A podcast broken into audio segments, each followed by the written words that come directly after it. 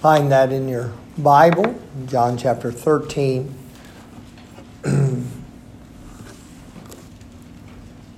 For those who were here on Wednesday night, we had a decent crowd Wednesday night. Did you notice I did let the song service finish? Wednesday, I was so excited I was going to preach, and I was zeroed in on that, and I just jumped up right before the last verse of the congregational song. I didn't even realize we weren't done yet. I just jumped up. Brother Tim, on the way out says, yeah, well, Did you want to finish? I'm like, No, sit down, time to preach. So I let him finish today. I thought that was very generous. John chapter 13. Funny things that happen, I guarantee you. This message been on my mind to preach here. For, I, have actually had to outline, which I'm not using this morning, but it, it's uh, uh, for it the last three weeks, and my heart kept, kept coming back to it. But then and I say this just to be instructive to those of you who teach and preach and such things. Uh, just wasn't time yet, and it was uh, requiring some patience. And uh, then uh, better focus on it was given exactly where I should go with it. And so I uh, think I got the green light to go ahead this morning. I will speak to you on the subject of Jesus explains himself. Jesus explains himself. And there's a lot of people who endeavor to explain Jesus. Some of them make you cringe at the explanations. Some of them are good explanations. Some of them are well meaning but misled explanations. But there's a lot of statements about Christ. A lot of books have been written about Jesus. A lot of different angles, a lot of different thoughts, and that sort of thing. Of course, the Bible is the only completely reliable source of information regarding Jesus Christ, who he is, his life, and the things he said. Everything else is just periphery. And, uh, but the Bible is the part that's good. And uh, in the Bible, Jesus, in this passage, will be going at the end, of, we'll be going through part of John 13 and then into John 14. in this passage, Jesus explains himself to people whose heart is troubled and who are, are afraid of some things that are coming. What we're going to read about in John 13 shows you that. Uh, there was a great concern about the information that Jesus gives them in John 13. And then Jesus responds to their concern with giving them comfort regarding himself in John chapter 14. And during that explanation, Jesus himself explains who he is. I think we can take that as a reliable source, can't we? I mentioned the other day, and I may mention this again another time, that uh, we had a quotation up there was attributed to Abraham Lincoln up there, meaning on our sign. And the fellow drove by and left a, I called him a Google, a drive-by Google scholar. He, he left a message. It wasn't smart alecky. That's what was funny about it. But he's like, hey, I just Googled your saying. That may not have been Abraham Lincoln. And you know, this guy did a 15 second search while I was driving and to set the record straight. And I thought that was amusing. Occasionally, I'll make mention of what I call Google scholars. I want you to understand something I mean by that and, and nobody has said anything to me about it. But uh, that's a search engine. That's a that's a way, a means of accessing things, and you can learn some things. You certainly can look things up. You can research things just the same as you would if you open some books and that. When I when I refer to that and, and I say, watch out for this Google scholarship, what I'm trying to warn you about is thinking that because you know a little bit, you've researched something. It is really a mistake, and it's, it, it's, it's more often a mistake of youth. Not always. the uh, maturity doesn't go that deep in some thinking. But uh, I'm going to be dealing part in here today about truth. And what happens is, after you actually start checking into some things, you develop a uh, you develop an understanding of what makes sense against the whole picture of what you're looking at. In other words, if I'm looking up a historical thing and, I, and I'm at the, uh, I'm at the uh, uh, mercy of someone else's scholarship and such and but I'm looking something up, but yet I have many years, I was an avid reader a long time before I was saved. I was an avid reader from a young age, and I've read a lot of books. History's always been very interesting to me, and biographies and these sort of things. And so sometimes I'll come across something. I think about a, a good book I read on Lincoln called A. Lincoln. That's what it says in the title. An excellent book. And when I read certain things in there, as I would he would mention certain things. Then I had, I knew I had encountered that over here, and I had encountered that over here, and I had read that in this publication, which may have been clear back to the 1800s, and I read about this one in you know early early 1900s, and then this more recent. And so, in other words, you have a body of evidence to compare against. So, someone makes a statement that's just outlandish. You're like, that doesn't make any sense. There's no history of that. And when I warn against this thing of Google scholarship, I just think it's a neat little term I came up with to explain this mindset that you can just jump in and grab a few facts and then you actually mistake facts for wisdom. And it's really important in the Christian life to understand those two things are not synonymous. And uh, facts are part of the building block towards wisdom, can be part of the building block towards wisdom according to application. But it's important to understand with your Bible, it's that way too. You need to, I, I believe the best studying of the Bible is to read it. I study. I study subjects, I do word studies, I do all types of studies. But the very best type of studying, if you will, of the Bible is to read the Bible and read the whole Bible and get the feel for it and get the flavor of it and get how it fits together, get the overview of it. When you do that, then you are far less susceptible to be blown about with wind of doctrine.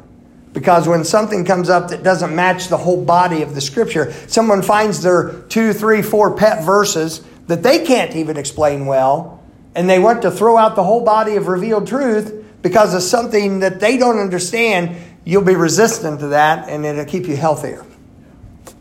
And so, anyway, that's not part of the sermon, but certainly part of the message this morning. Let's look at John 13. One of the most poignant verses I believe in the Bible. Just something it carries an, an intensity within itself. I'm going to begin us with that, but let me say what preceded it. Verse I'm going to share with you in just a moment. Judas Iscariot is getting ready to betray Christ. He had already met with those who would want Jesus dead, want to destroy him. In fact, that's the word that's used. They want to destroy him. They did not just want his person dead, they wanted all his influence erased. They wanted his name besmirched. They wanted the whole thing done. And he was looking for opportunity, and now he has found it. The uh, disciples are with Christ in what is commonly known as the Last Supper. It's the last time they were gathered together. Jesus had said that one would betray him and he said, It's the one I give the sop to. I like that. How many of you know how to sop your bread? Amen? Are you cultured? Absolutely. In fact, until I understood that I needed to order my eggs, if I'm eating out, I need to order them medium well, or over medium, I should say, over medium. Before I understood that, I called them soppy eggs. That's how I grew up knowing about them. That means the white's done. Because you folks who like the white not done, you need counseling. That's right. Tell you what, things like that aren't supposed to be going into your body. Mm-hmm. But I like the I like the yolk not done because I want to dip my bread in it. Soppy. Those are soppy eggs. All right, I have a reflex on Sunday morning. My wife fixes me. I eat eggs, oatmeal, and, and two pieces of bacon and a piece of uh, bread. That's my that's my breakfast. My the breakfast of champion preachers. All right. And when I sit down to eat my eggs, I, I, hold my hand like this. It's almost a sacred ritual. You say, why do you do that? Because soppy eggs fight back. Sometimes when you squish them, they, they shoot out, and I end up having to change, change my tie and my outfit. Or if I wear yellow, it's not a problem. But the, uh, I don't know what I was talking about. I'm lost. I'm lost in my illustration. Huh? Sorry. You sure I wasn't talking about old age? Dippy. Is that? Well, that's a good name. I like that. Who called them dippy eggs? You did? If you're dippy and you know it, say amen. I'm trying to desperately find out how that had anything to do with what I was talking about here. Oh, no. Anybody know? Huh? The sop. Thank you. I'm back. Thank you, Brother Carpenter. Appreciate that. You've rescued me. Uh, from strained mind, he rescued me. Make a good song. They, uh, but the, uh, he said he'd share the sop, and the one he's dipped the sop with, that was the one who would betray him. See, once my train hooks back up, I get the whole, I get the whole thing. Um, and so Jesus had said he was going to dip the bread and then hand it to somebody, and he hands it to Judas. Here's what's amazing. Judas gets up and goes out, and Jesus said, What thou do, do this quickly, and he goes out. And the Bible says, in fact, just prior to what I'm going to read to you, the rest of the disciples watched him go and thought, well, he must have business to take care of. He must have something the Lord wants him to do. Isn't that amazing? Judas, who had been a thief the continuous time he was there among them, was not even suspected. It's amazing, isn't it? And to me, that's a great lesson. Anytime I think that I have a great gift of discernment, maybe, maybe not quite as much as we think. And so that happened. And then verse 30, I do know what I was going to preach about, so we're good here. Verse 30, it says, He then, having received the sop, went immediately out, and it was night. That's what I think is so poignant. Isn't that emphatic? Jesus said this hour of darkness. Oh, if it was ever night, it was night right then, as Christ would be heading towards betrayal. Verse 31 Therefore, when he was gone out, Jesus said, Now is the Son of Man glorified, and God is glorified in him. If God be glorified in him, God shall also glorify him in himself, and shall straightway glorify him. So he's telling this to the disciples that are left there, the 11 that are left at this meal. Then he, he addresses them in an affectionate term. It's not a condescending term when the Lord uses it, it's affectionate. He said, Little children, yet a little while I am with you. And how much like little children they must have been to the Lord. But yet he doesn't say it in a condescending or a demeaning manner. Little children, yet a little while I am with you. You shall seek me, and as I said unto the Jews, whither I go, you cannot come, so now say I to you. He, uh, he had said that to the Jews earlier, and they really tried to figure that out. A new commandment I give unto you, that you love one another as I have loved you, that you also love one another. Jesus is telling me, He says, I'm going to be physically leaving you. And what you're going to need from each other, you're going to need to continue to love and treat each other like I've treated you when I'm here. Very, very powerful. Then he talks about that for the witness of the, the uh, uh, church, of God's people as a whole and as a body, in verse 35. By this shall all men know that you are my disciples, if ye have love one to another. Apparently, many of them did that right. There was great fruit, there was great things that happened. And then you go over to Antioch, the church was established there. And by the way, that church had a lot of Gentile believers in it. It was a place where the Gentiles first came in, strong force there. And then it was the first church out of which organized missions went out. And that place at Antioch was the first place they, they were called Christians. And so they lived in such a way, people, their life, how they treated each other and what they did together, reminded them of Jesus, and so they were fulfilling this commandment. So you can see that people did this. And uh, he did that. And then verse 36 Simon Peter said unto him, Lord, whither goest thou? I mean, that's a logical question, isn't it? Jesus said, I'm going away. You can't come where I'm going. Uh, you're going to have to do some things now. Peter said, Where are you going? He said, Lord, where, whither goest thou? Jesus answered him, Whither I go, thou canst not follow me now. Peter, you're not going now. Now's not your time but thou shalt follow me afterwards. He said, Your time's later. Peter said unto him, Lord, why cannot I follow thee now? You got to love it. You know, I understand we call Peter presumptuous, and we mostly do that because he was a lot of times. But you got to admit, he wanted to be with his Lord. That's not a bad thing. I will lay down my life for thy sake. Well, he just jumped into a little boasting there, and that's he gets in trouble when he does that. First part of that sentence isn't bad. Second part, second sentence rather, there's a, a little suspect. Jesus answered him, Wilt thou lay down thy life for my sake? Verily, verily, I say unto thee, the cock shall not crow till thou hast denied me thrice. So he's told the disciples that someone among them is going to betray them. Judas has went out. Jesus looks at the other ones who are left and he says, I'm getting ready to go where you can't come. And they have left everything to follow him. And he said, You can't come now. And then Peter says, Why can't I come? Where are you going? And he's asking these questions. And then he looks at Peter, who was indisputably leader of the group. I mean, just by natural, the others followed him. You see the great evidence after this and after the, the, the, the uh, crucifixion and, and uh, resurrection, all that happened Peter didn't get guys together, hey, why don't we do this? He just says, I'm going fishing. And, and six of them went with him. Okay, we will too. I mean, he had that, he was that fellow in the group who just, he went and others went with him. And he, Jesus has looked at that man who the others no doubt see as one of the main disciples. He's one of the three that Jesus would call out to himself for further teaching. And he looks at one of the three. I mean, you have these others who have followed Jesus, but every time it's a special event, special thing, Jesus has called out the three. And now, Jesus looks right at Peter in front of all of them, and he says, You're going to deny me before this night's done. Now, you got to admit, that's a lot of information of a lot of different types coming to him once, isn't it? That's the context going into chapter 14. Let's look now at what Jesus said to them in this situation because there's a lot of different factors going on. He understands what he has said to him and what's happened, what's transpiring, what's going on, plus what's getting ready to go on. It's very troubling. And so he says in verse 1 of chapter 14, as we have it, he says, Let not your heart be troubled.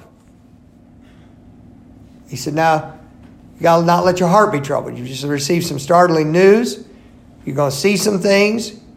You're going to have to not let your heart be troubled. I don't think any of us would, if we understand the scripture at all, if we read anything about the life of Christ, that we would think that Jesus is telling them they're going to have no emotion, that they're not going to have a tide of emotions hit them. This idea of letting your heart be troubled is the idea of being moved away from steadfastness. It's the idea of uh, being overwhelmed. That's the concept of it.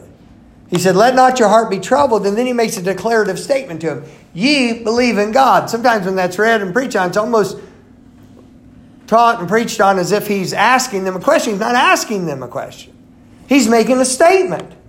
He said, Let not your heart be troubled. You believe in God. He's looking at them, he knows them, they've walked with him, and he said, You believe in God. Then he says, and look how revealing this is believe also in me. It's the same intensity, the same belief. It is the same belief. And you're going to see in a few verses because he is beginning to reveal to them exactly who he is. He said, You believe in God, believe also in me. Then he makes a great statement In my Father's house are many mansions. I like the concept of that spaciousness. I like the idea of the accommodation, the beauty, the order, these things. In my Father's house are many mansions. If it were not so, I would have told you. Now, in just a few moments, when I talk to you about Jesus as he explains himself, I want you to hearken back to that because he looked at me and said, If it wasn't this way, I would tell you bluntly, flat out, what it is or isn't like. I love that about the Lord. He's very upfront about things. I would tell you, I would have told you, I go to prepare a place for you. See, it's God's desire that we be with Him. It's our sin that separates us from God. It's our unbelief separates us from God, and God wants us to be with Him. Verse 3 And if I go and prepare a place for you, I will come again and receive you unto myself, that where I am, there you may be also. And the Lord has received millions of people to Himself since that day, some from our very church family here. And yet there will come a day when He will receive those of us who remain, He'll receive us collectively to Himself. That'll be a great day. It'll be fun to go out on that group, won't it? It'll be a good one.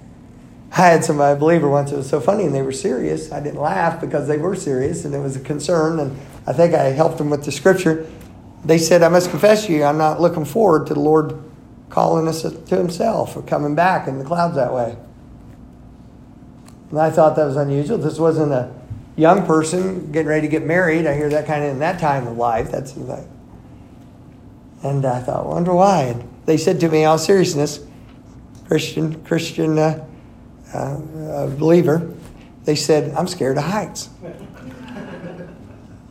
the thought of going up was not their idea of what heaven should be. So I assured them that the Lord would not drop them. That's a good thing. And so he said this, in verse 3 And if I go and prepare a place for you, I will come again and receive you unto myself, that where I am, there ye may be also. And by the way, as a permanent resident, I like that. And whither I go, you know. He says, You know where I'm going. And the way you know. Interesting. Thomas saith unto him, Lord, we know not whither thou goest.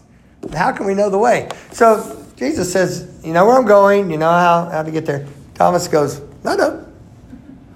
No, no. It's interesting. He said, No, I really, really don't get it. And uh, don't know where you're going.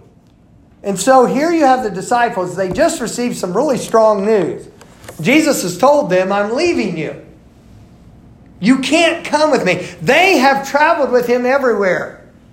They have followed him from city to city. They have been there when uh, the Jews were going to stone him. They have been there in the mountains. They have been there crossing sea. They have been all this stuff. Now Jesus says, You're not able to go with me now. You can't come.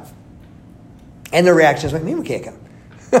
what do you mean? You said, Follow me. That's why we left the, the fishing business. That's why we left the, the, the, uh, uh, the, the money business. That's why we. Uh, what do you mean?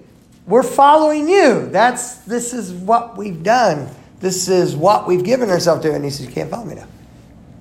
And then he turns Peter, and Peter says, Well, I'll follow you. He said, I'll follow you all the way to death. And Jesus looks right at Peter and says, No, you won't. He said, You'll deny me tonight. A lot of strange things going on, huh? And then he's also speaking to what they're going to encounter. Because, see, they not only got this news, but it won't be that many hours till they will see this man who they love dearly, this man who they have gained an appreciation of his love for people, how he's cared for people, how he's healed people, how he's fed people, how he's done all this, and they're going to watch him butchered. Because that's what the crucifixion was. It was a stark butchery. And that's fitting because it was a sacrifice. And he was butchered right in front of them. They, they saw this. Uh, it affected them. And so he prepares him and says, Let not your heart be troubled. You believe in God, believe also in me. And then he says, um, You know where I'm going? You know how to get there? Thomas says, No, I don't. Well, he had taught them, but they didn't get it.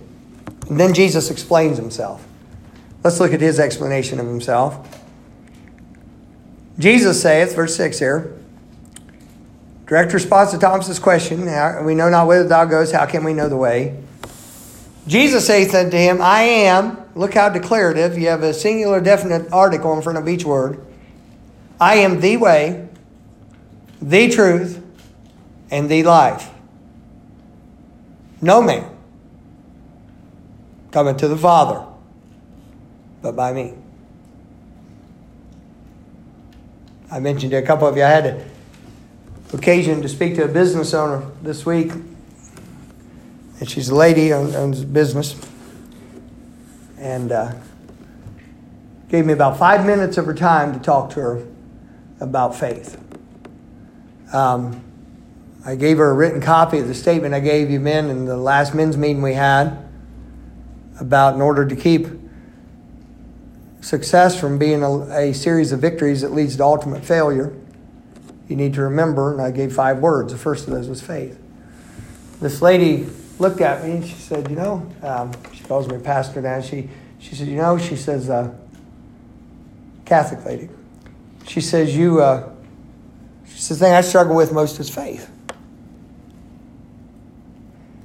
And I told her, I said, it's most commonly people struggle with that because they try to quantify their faith, measure their faith, figure out if they have faith. They question the veracity of their own faith. And all those exercises are inward turning exercises. If I'm trying to figure out if I have enough faith, I'm inherently making myself the center object of my thinking. If I'm trying to figure out if my faith is genuine faith, and I dwell on that very long, then I'm thinking about me. And therefore, I am missing what faith is about. Faith is about where's that faith placed. See, our songs and our songbook teach so much. One great one, often used for invitation turn your eyes upon Jesus. That's really what faith is. Faith, you're not, you're not trying to figure out how much belief you have, how genuine your faith is and all that, what you're doing is you're coming to the conclusion based on evidence that Jesus is who he said he is and can do what he said he would do. And so you're being led to trust him. She said to me, and she pushed away all the workers and stuff for about five minutes and just talked to me very serious.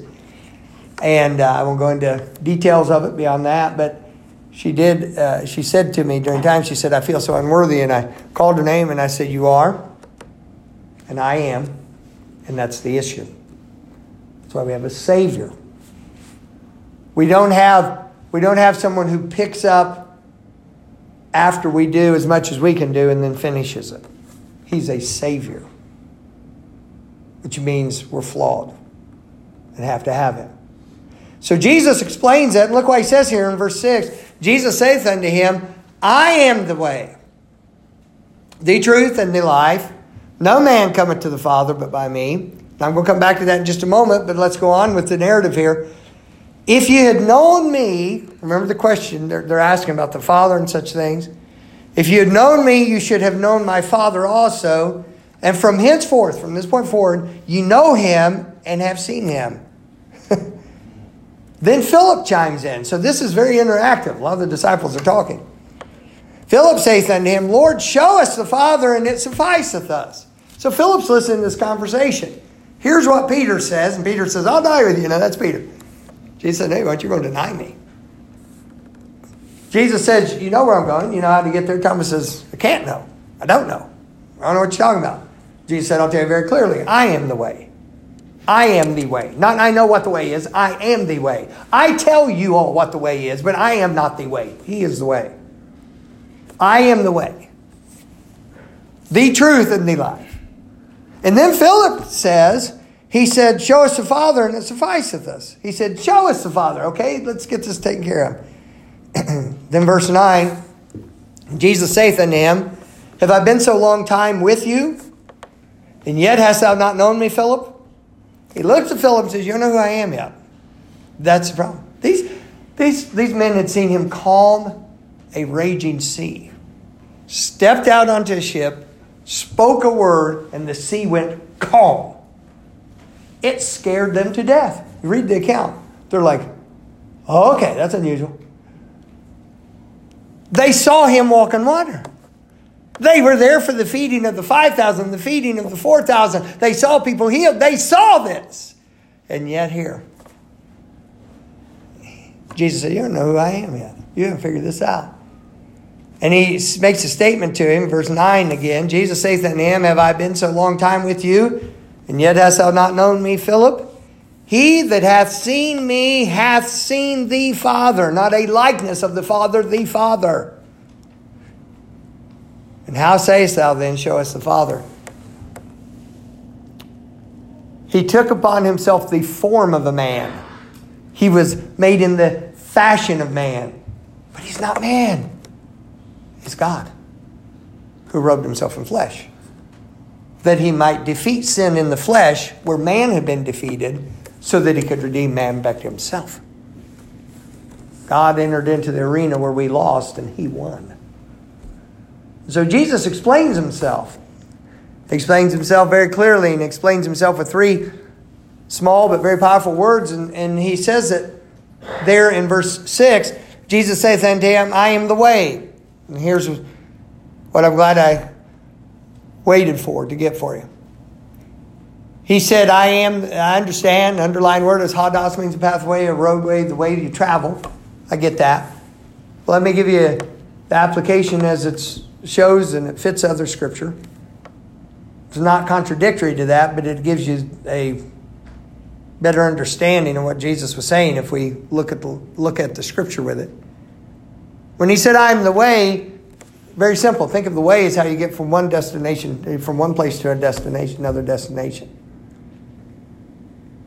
When uh, yesterday evening I drove over to Lawrenceburg, Indiana, and back last night, and and I was over there, and I got ready to go. I, I took my handy dandy little phone and and said Lawrenceburg, Indiana.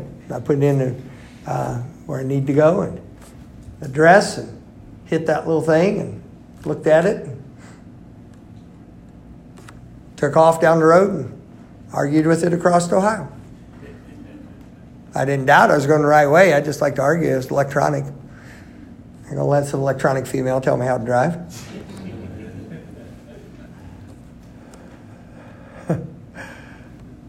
but I just, a certain path I went down. For that time of day, it took me out of Circleville, up 56 to 71, down 71, 275, and around and over, down into uh, part of a little chunk of Kentucky there, and then Indiana. And, and uh, Route 50, and you go over to Lawrenceburg. By the way, in case it's ever on a camera shows up, I went to the Hollywood casino. God is my witness. The road going into that stupid casino is bigger than the road going to Lawrenceburg. And I didn't listen to my female director. She kept saying, bear right, bear right. And I'm looking at it thinking, that makes no sense. They got a, it's like a super highway going into the parking garage of that casino. I drove in that thing. I had nowhere to go. I couldn't, I couldn't turn around. I'd been going up one way, and I thought, oh my goodness. I'm just telling y'all, I'm preaching to you today. I was over at the Hollywood Casino last night. I drove around that parking garage looking for the exit. I found it. I got me out of there. I said, Lord, you let me out of here. I'll get out of here. I thought, my goodness. I didn't stop in fellowship. I didn't give anybody a track. I just got out. Went and found the right way. Came back around. This time I went to the little bitty road, little bitty, one little bitty lane. that goes around that big, huge building. And I got over to Lawrenceburg where I was trying to go. And uh, got back. I didn't stop there either on the way back. It's kind of funny how you get distracted. But there's a way to get there. And uh, Jesus said, I'm the way. So we understand that. But here's the thought I have for you. Um, I'm going to use a word here that's too sterile for what I'm explaining. But I think it'll help you understand what I'm trying to put in your mind a little. Jesus, as he explains it, he's the way, and forgive me this next word, he's explaining the mechanics of salvation. Boy, isn't that, doesn't that sound like a, a word you don't attach here? But I want you to understand there are certain things that actually had to happen for salvation to be achieved.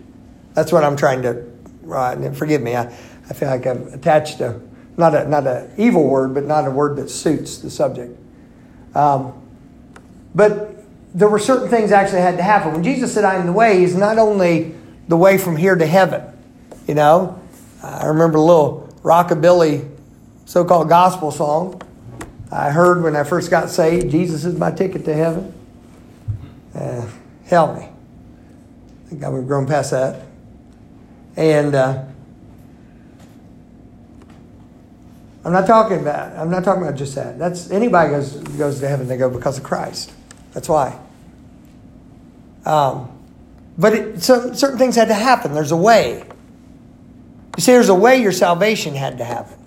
You know, the Scripture says, "For you were not redeemed from the vain uh, tradition, uh, vain conversation received by tradition from your fathers with with corruptible things such as silver and gold, but with the precious blood of Christ." It talks about it without spot, without blemish. If you, if you bought something with silver or gold, there'd be a transaction point. If you redeemed or bought something back, there'd be a transaction point. Something of value would literally have to be laid down so that something could be received. You understand that? What I'm talking about, the mechanics, I'm talking about the action of. Jesus literally was crucified. It wasn't an ideal. It wasn't an idea. It wasn't an allegory. He literally was butchered. Not something that's an allegory of the suffering of mankind. And all. No! Jesus Christ literally gave his flesh to be broken for us and gave his back to the whip, and it was furrowed deep and he gave his face to the smiters, and he was spat upon, and all these things happened. There was a real transaction. When he said, I am the way, he said, I am literally going to enter in to what actually has to happen for your salvation to be available. It's not a, it's not a how you feel about it thing. It's not a mystical thing. There was a real transaction that the blood of bulls and goats could never take away sin. There had to be perfect blood even as Judas admitted after his betrayal, he said, I have betrayed the innocent blood. And he said, that has to be shed. There is a cost. And the price has to be paid. God knew that man couldn't pay it. God knew that even his own perfect law could not provide the way of salvation because it could never be kept perfectly by imperfect man. The flaw of God's law is our keeping of it. So, what did he do? He interposed himself, he, he put himself there. God said, I will come and do this in the person of Jesus Christ. So, when Jesus said, I am the way, he said, I'm the payment. I'm the atonement. I'm the mercy seat. In fact, one of the things in the Bible, Jesus is called the propitiation for our sins, and not for our sins, but for the sins of the whole world. That, that statement's made. That word propitiation is the exact word is the word mercy seat. It's the idea where God meets man, where the blood was applied on that mercy seat that was on the Ark of the Covenant. All the Ark means is a vessel that contains, and the covenant were the, the commandments that were given. So the law of God that ended up condemning man because man broke that law was inside that ark. Over top of the law that condemns because of man's sinfulness was a seat called a mercy seat. On top of that mercy, which was over that law, the blood of Christ would be, or the blood of the Lamb was sprinkled, pointing forward to Christ. And when that blood was applied, God accepted that as atonement because the blood was applied with God's mercy that overcame the condemnation of the law. And God said, I can receive you now without compromising who I am. So, well, God provided the whole thing. That's why it's called the all in all. You say, what's our part in it? Of works, there is no part. Of application of faith, there is, because the Bible says in Romans, we have, by faith, we have access into this grace wherein we stand. Some people who go off in Calvinism stuff don't understand this that the grace is there and they read about these things that have been since eternity and they say, oh, there it is. And then they think that God just drops that on you wantonly. It's not how the Bible describes it. The Bible says the way you go into that is by faith. What's faith? That you account that Jesus is who he said he is. You believe that he actually did what he said he did, and you account God to be good. So that's the way. Then he said, I'm the truth, and the truth is what allows us to understand it. It's interesting, I pointed out to you just briefly that Jesus said, If it were not so, I would have told you. He's pointing to his own veracity, his own truth. He said, I'm going to tell you if it's not so. He, uh, it is by truth that we, that we uh, receive what was done by Jesus being the way. Being truthful about ourselves, our, our lost condition, our need. In other words, we can read Romans 3 and read what our natural state's like, and we say, God, that is me. We quit excusing. We quit making uh, allowances for ourselves. We quit painting a picture different. We quit blaming other people for our own decisions. And we fully receive and own the fact that we're lost before God. I'll tell you when I knew at the at the service there for Carolyn, I tell you when I had the almost certainty that we were going to hear gospel. I was up by the casket and I was talking with someone. Same time I was scanning the conversation behind me. Tolliver, who's her son, was talking to someone else, and they were talking about some things about the Bible and this, and heartache when it comes, and different things of that nature. And they made the statement, Tolliver made the statement, he looked at the fellow and he said, You know, he says, sometimes it's those very things in life that bring a person to the point of repentance. When I heard him make that statement, I thought, We're going to hear the gospel. Almost sure we're going to hear the gospel. Because any man who would recognize that God is in the business of bringing us to a point of repentance, so that he may then bring us to the point where he wants to bring us which is being forgiven and being with Him, man who gets that part of it will probably get the gospel right. And he did. Was good. Because you and I, Jesus is the truth. Bible, as the truth is in Christ, I lie not. These types of phrases are in the Bible. What is it? Jesus is truth. Not situational, not experimental. Boy, I heard a great statement by Pastor Clarence Sexton. I heard a great statement by him yesterday. I was I, I caught up with some people I was wanting to catch up with, and by virtue of Siri, sent, don't do it. Uh, sent uh, sent uh, some some text, fixed some of them, sent them again. This thing has a weird sense of humor. I think it actually got angry at me yesterday it started messing with something I was saying. I don't know. I'm not sure. All electronic things are possessed. Um, and I listened to some preaching as I was traveling. And uh, here's a statement he made. It was a question and answer time with couples at a couples retreat. It was a good little, good little thing. And he just made this statement in passing. He said, he said, my, uh, he said, my faith is a valued heritage, not a contemporary experiment. That's a good statement. My faith is a valued heritage, not a contemporary experiment. Truth. As preached to you recently, they that worship him must worship him in spirit and in truth. message entitled True Worshippers, talking about those that come to Christ. Talking about those that worship God. Truth. We've got to have truth. In the penitential psalm, in Psalm 51, when David was getting right with God, he said, Thou desires truth in the inward parts. Jesus is truth. We don't get to define him for our generation. Boy, that's an affront to God. I can tell you on the authority of the Word of God, that's an affront to a holy God for any generation to think that they may redefine or define who Jesus is for their own self. Well, you have to define Jesus for yourself. No, you don't. You don't get that. You, how arrogant, how arrogant, how arrogant we can be as human beings. God is who He is. And it is our uh, privilege to come to know Him. You're not going to master Him. You're not going to lord over Him. It's enough that we could know Him and His mercy and His goodness. I find I'm learning things about Him at this stage in life that I was unaware that I needed to learn. Isn't that something? I feel like a freshman in college again, Joel. I didn't even know what questions to ask sometimes. I started learning something. I didn't even know to ask that. You, know? you didn't even know that you needed it, and there it is. God's good like that, and He's very patient with us. I'm glad He is. And so what happens? He said, I'm the way, I'm the truth. And then, notice what else He said He was. He said, I am the way, singular, definite. I am the truth, singular, definite. Then He said, I am the what? There's the vitality of it not a dead orthodoxy.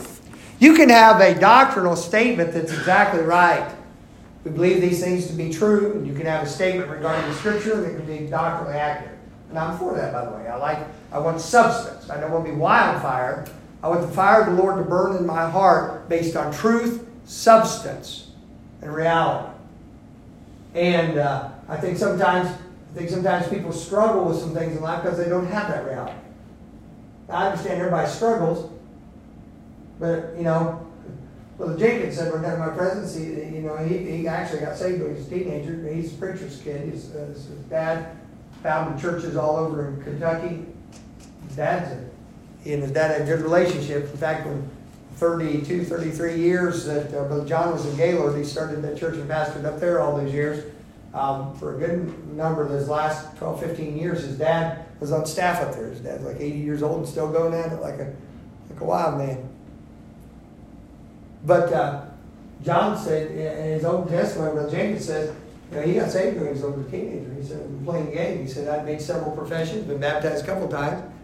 And he makes a statement, his own unique way of saying things. He says, You know, I discovered something.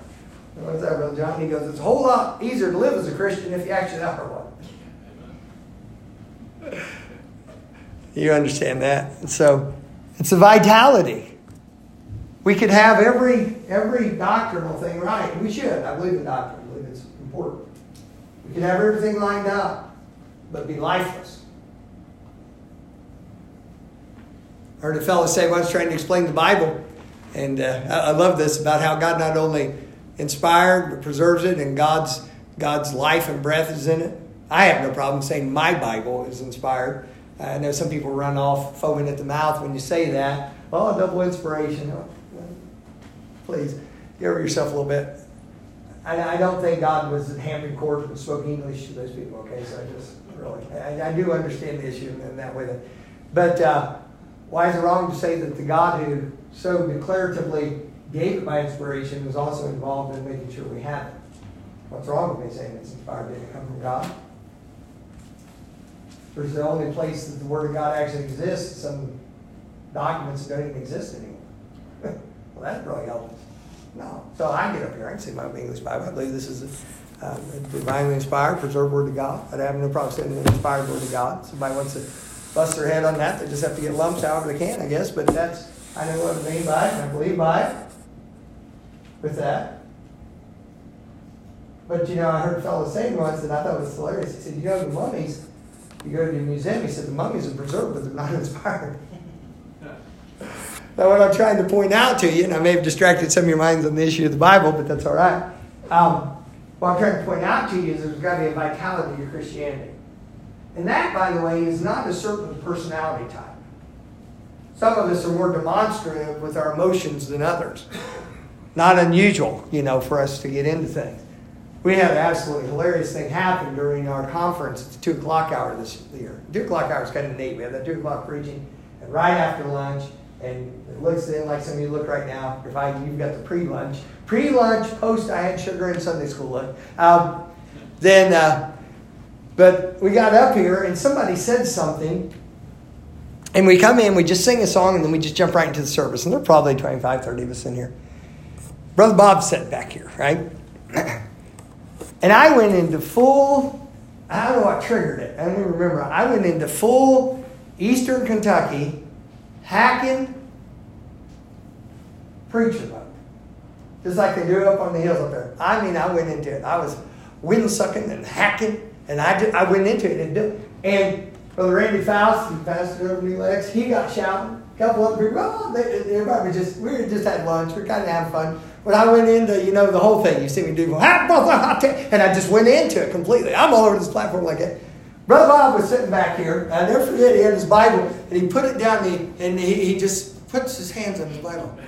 And he's sitting there looking at me like that. And I look back, and his eyes are about that big around. Well, he's never seen me do, do the different, my different personalities come out. So I was we just did that for a minute, and, and I, I just went like that for a minute, and everybody wake up. Know, we just got done lunch. Everybody's like, "Oh!" They're shouting, and then I stopped. I said, "And in conclusion, brethren," and and so we just we are having a little fun. He gets up to preach, and he goes, "Oh my soul," you know how he is. He goes, "I don't know what just happened here." it just totally confused it. I'm not talking about personality type. There was a fellow named Billy Bray, got saved and uh, he was a shouting fellow. He was a coal miner. When he got saved, he got happy and never quit being happy about it. And they tried to calm him down. They couldn't calm him down. And they said, Billy, why do you shout all the time? And he lived it. I mean, this guy's testimony all the way to the end. He just stayed at it. And he said, Well, when my left foot hits the ground, he says, it says amen. And he says, when my right foot hits the ground, it says glory. And he just, that was it. Uh, you met people who have that type of personality about them. It's not a personality thing. There are other people who are just as serious for the Lord and have just as much of a vital faith and vital Christianity, but they're, they're quieter people. They have a different way about it. We're not talking mannerism. We're talking about the reality of life in you. Because, see, if just the issue was your sins being forgiven, and certainly Christ accomplished what is needed for that when he was at the cross, when he resurrected. But if your sins were taken all from you today, you would still not have life. Because the absence of sin is not life. It is the presence of the life of Christ that saves us. We are kept, kept by the power of an endless life. It is Christ in you the hope of glory. We have this treasure in earthen vessels, but the glory may be of God, not of us. All these passages and so many more deal with the fact that there's a vitality to Christianity, there's a life to Christianity, there's something real. There's a lady I used to take care of her property some in the early days of the church, and I, I would have uh, pick up different side jobs and things like that, trying to supplement her income. And uh, the uh, this lady, Miss Shields, was out there on 158. I was doing work in her yard and such one day. There was a fellow there that was remodeling her bathroom. And I got that occasion, or actually I sought the occasion, and got to talk to him and start talking to him about the gospel. And he had a moment between doing things, so I wasn't holding him up from his work. And I got talking to him. And I talked to him, and he was friendly and such, but he goes, Ah, He says, uh, preacher, he says, uh, I was there on, you know, I'm riding lawnmower and we're talking. Turned it off. He goes, I got enough of church when I was young. We went all the time, and he kept saying that. He said, I got enough of church when I was young. I got enough church when I was young. Finally, I stopped him, called his name. I don't remember his name. I remember what he looks like. I said, uh, so let me say something to you, if I may. He said, all right. I said, I believe you. Because you do. And he said, me, are you? I said, yeah. So I think you got church enough. You got enough church. You ain't got too much of it. He's looking at me like, what of weird preacher are you? I said, you got a lot of church, but it does not appear that you got anything of Jesus. Wherever God go now. Exit stage left, very well. Why? They hit the core.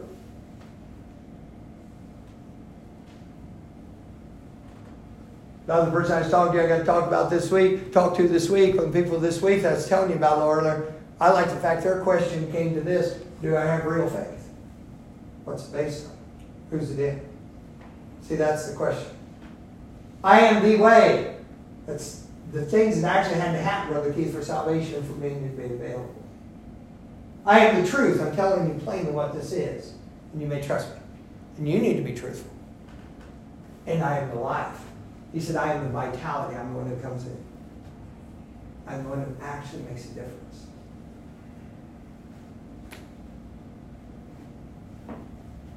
I'm supposed to stop now. Let's pray. Father, thank you for your words and uh, clarity of them. I pray you'll do supernatural work in people's lives to the point of convicting, convincing. May your people realize what a great heritage they have and live according to that. Bless this invitation that you may be honored with it, please. Stand together, please, as a group. Please, no distracting or talking among yourselves. I ask you a simple and serious question Have you believed on Christ as your Savior? The Bible says if we do not believe on him, that we have made him a liar. It's not that we have changed his nature to where he's a liar. We use the term we've made him out to be. We have called him that because he's given a record of who he is, why he came, and the fact we must be born again. If we don't believe that, then we have said, no, what you've said is not true. It really comes down that strongly. Turn your, turn your belief to Christ. Quit looking at the 101 questions. Quit dwelling on your own inadequacies. For goodness sake, don't hide behind what you suppose to be your own virtues. All such things are a delusion. It's your faith in Christ. I'm going to pray and we're going to have opportunity if you don't know Christ, we have people in the room, and myself, others. We can take a Bible and talk to you about this. And you could know biblically, you could be sure that you have this real life in Christ. You're a believer today, and you say, Yes, I am, actually. Whatever flaws, whatever failures, preacher, I, I really do believe in Jesus. He is the Savior, and He's the only one I'm trusting. And you can take a lot of courage by knowing that He loves you, He's truthful with you. And could you see that these disciples, they had some strange questions, didn't they? And they were they, they were struggling with some things, weren't they? But he said, Let not your heart be troubled. You believe in God. Isn't that amazing? Jesus said that to them. You believe in God. He's like, Yeah, you you really do. Believe also in me. He said, You can trust me. Just just trust me. Let's get simple again. Just trust me. Let me pray with you. Oh, Father, thank you for your people. Thank you for the unspeakable opportunity to open the Word of God and speak to them about it. I pray you'll help us to be a people open to you. I ask in Jesus' name. Amen.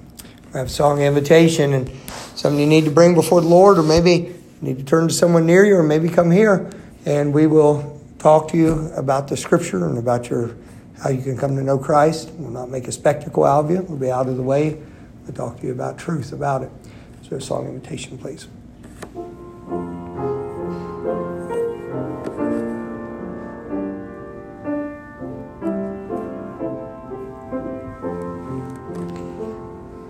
It's good for those of us who are believers to be reminded of the realities behind what we hold dear. Great deal of confidence in that.